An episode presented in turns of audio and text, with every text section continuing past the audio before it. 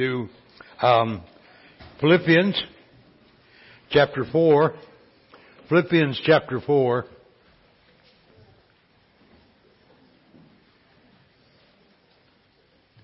It's been a great day. Done all kinds of things. Heard a lot of shooting up over the hill. And, uh, I thought about bringing some guns, but um, in Illinois, in Illinois, I'm not even supposed to have any. So uh, anyhow, and uh, so I just I decided to uh, leave them uh, put where they were. But uh, anyhow, I I'd like to have uh, brought my uh, my PPK and. Uh, done some shooting up there, but uh, I didn't. Um, this evening, I'm going to bring a brief message. You say, yeah, sure. no, I'm going to bring a message on contentment. Um, here in Philippians chapter 4, beginning with verse 10, the Bible says, um, Well, let me be- begin with verse 8. Finally, brethren, whatsoever things are true, whatsoever things are honest, whatsoever things are just, whatsoever things are pure, whatsoever things are lovely, whatsoever things are of a good report. Let me stop there a minute and uh, compare that to most everything that we hear today. You go down this list, and this is not what you'll hear on um, CBS or NBC News. It's not what you'll hear candidates promising or saying, and uh, so on. And so uh, we, we need to look beyond. We need to look beyond and uh, realize and see that God has something special, something unique for us.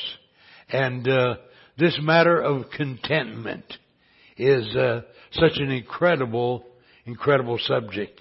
Let me read on. Uh, if there be any virtue, if there be any praise, think on these things, or let these things fill your mind. Let these things occupy your, your mind. Those things which you have both learned and received and heard and seen in me.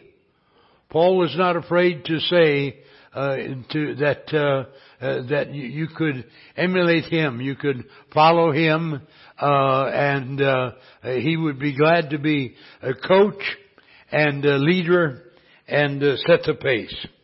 And seen in me that and and the God of peace shall be with you. But I rejoiced in the Lord greatly that now in the last your care of me hath flourished again, wherein you were also careful, but ye lacked opportunity. In other words, as they had opportunity, they had been a blessing and a help to the apostle Paul. Not that I speak in respect of want, for I have learned in whatsoever state I am, therewith to be content. Father, as we consider this matter of contentment tonight. How many, how many in the world tonight are totally discontent? Their lives are in turmoil. Their thinking is flawed. Their goals are unattainable and even impracticable and ill-advised. And Lord, tonight, if we could just learn, if we could just learn the tremendous grace of being content.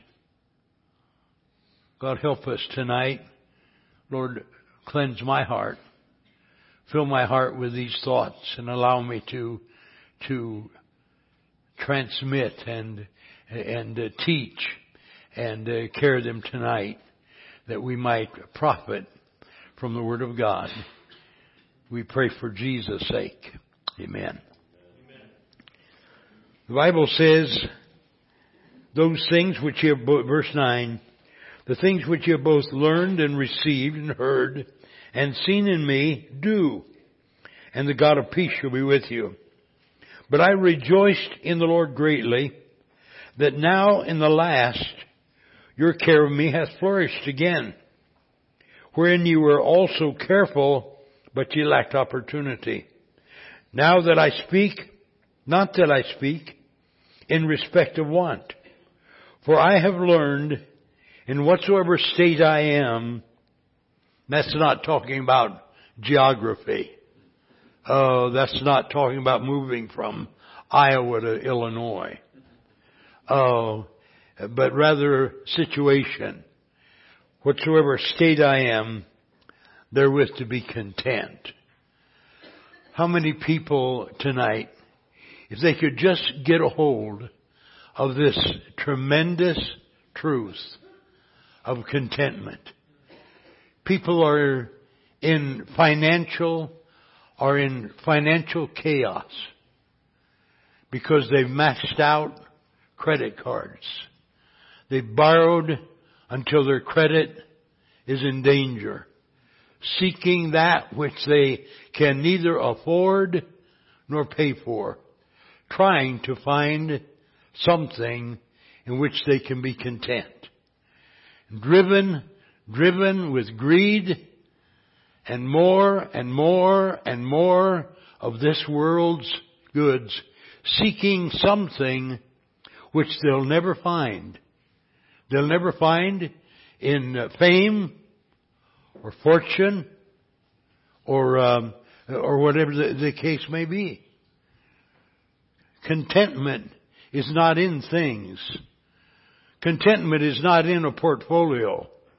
I never figured out what that meant, you know, but uh, I think it's a.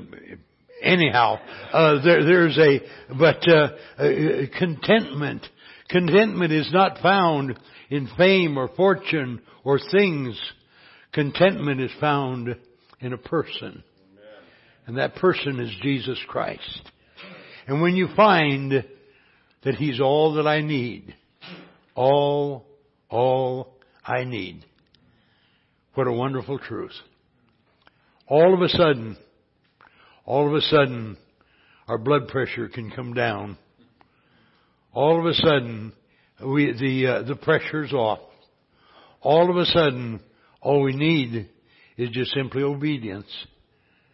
Just obedience. Preacher friend of mine, John Getch was um, washing his car. He's on staff at West Coast uh, Baptist Bible College. He was washing his car, and a couple of his granddaughters were out, and uh, it was warm California weather, and uh, there was a puddle there on the driveway with soap suds as he was washing his car, and he had told them repeatedly to not play in the water because their mother had them dressed to go somewhere. He came around the car and here were both of them again, sitting in the puddle of water, wet, covered with soap suds, singing O B E D I E N C E. Singing obedience while they were being disobedient. You know, we laugh at that and we kind of visualize it, can't you? But now can you see yourself singing, you know, O-B-E-D-I-E-N-C-E. Obedience is the very best thing while we're being disobedient. Rather, rather inconsistent, isn't it? So, he's saying here, not that I speak in respect of want, for I've learned in whatsoever state I am to be content. Just to be content. You know, I don't know about you, I'm gonna tell, I'm gonna tell a childhood secret and uh, that uh, maybe you never, uh, maybe it never entered your mind But you have to remember, I'm the third of seven children. So I've always struggled with the middle child syndrome. I've been terribly warped and, uh, and, you know, handicapped by that, by, by that situation. You know, anyhow. And there's, yeah, yes.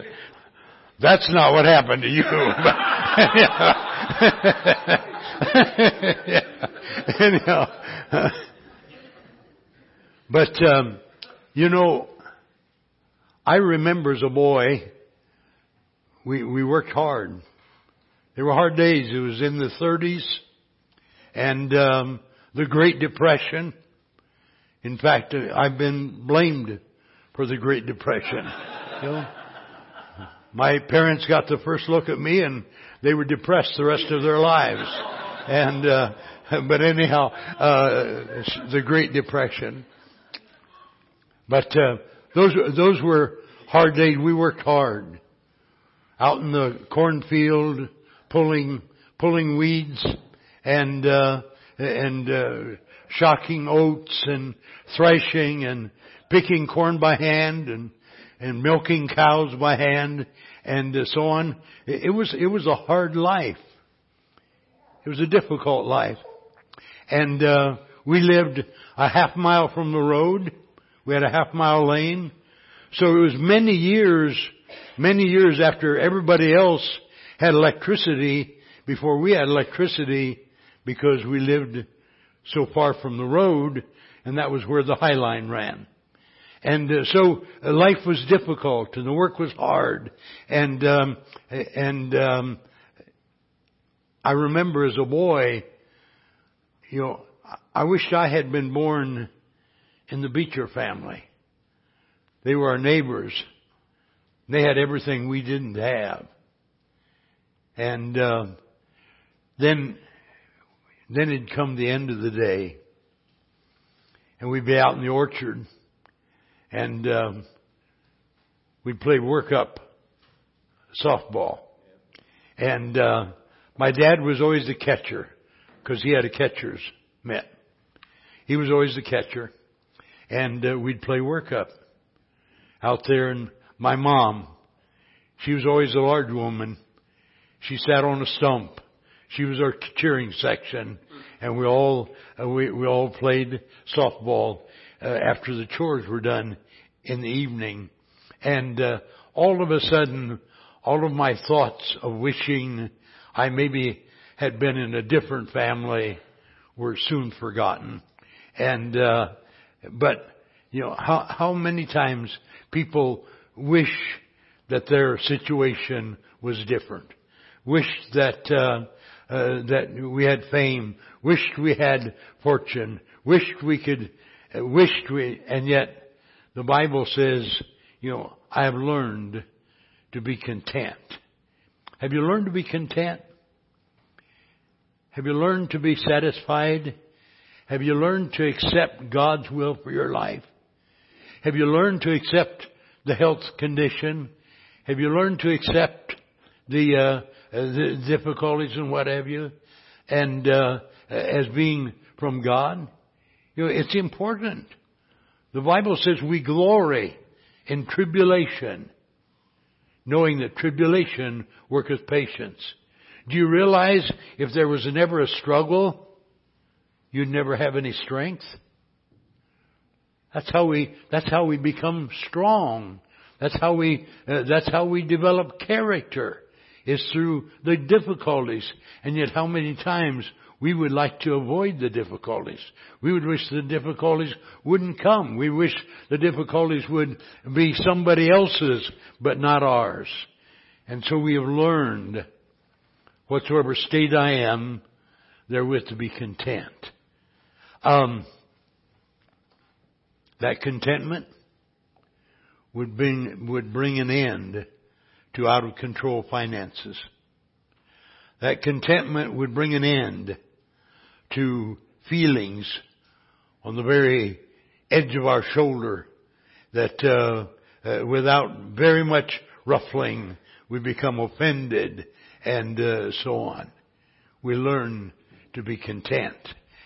Whatsoever state I am, therewith to be content. Uh, let me, let me go on.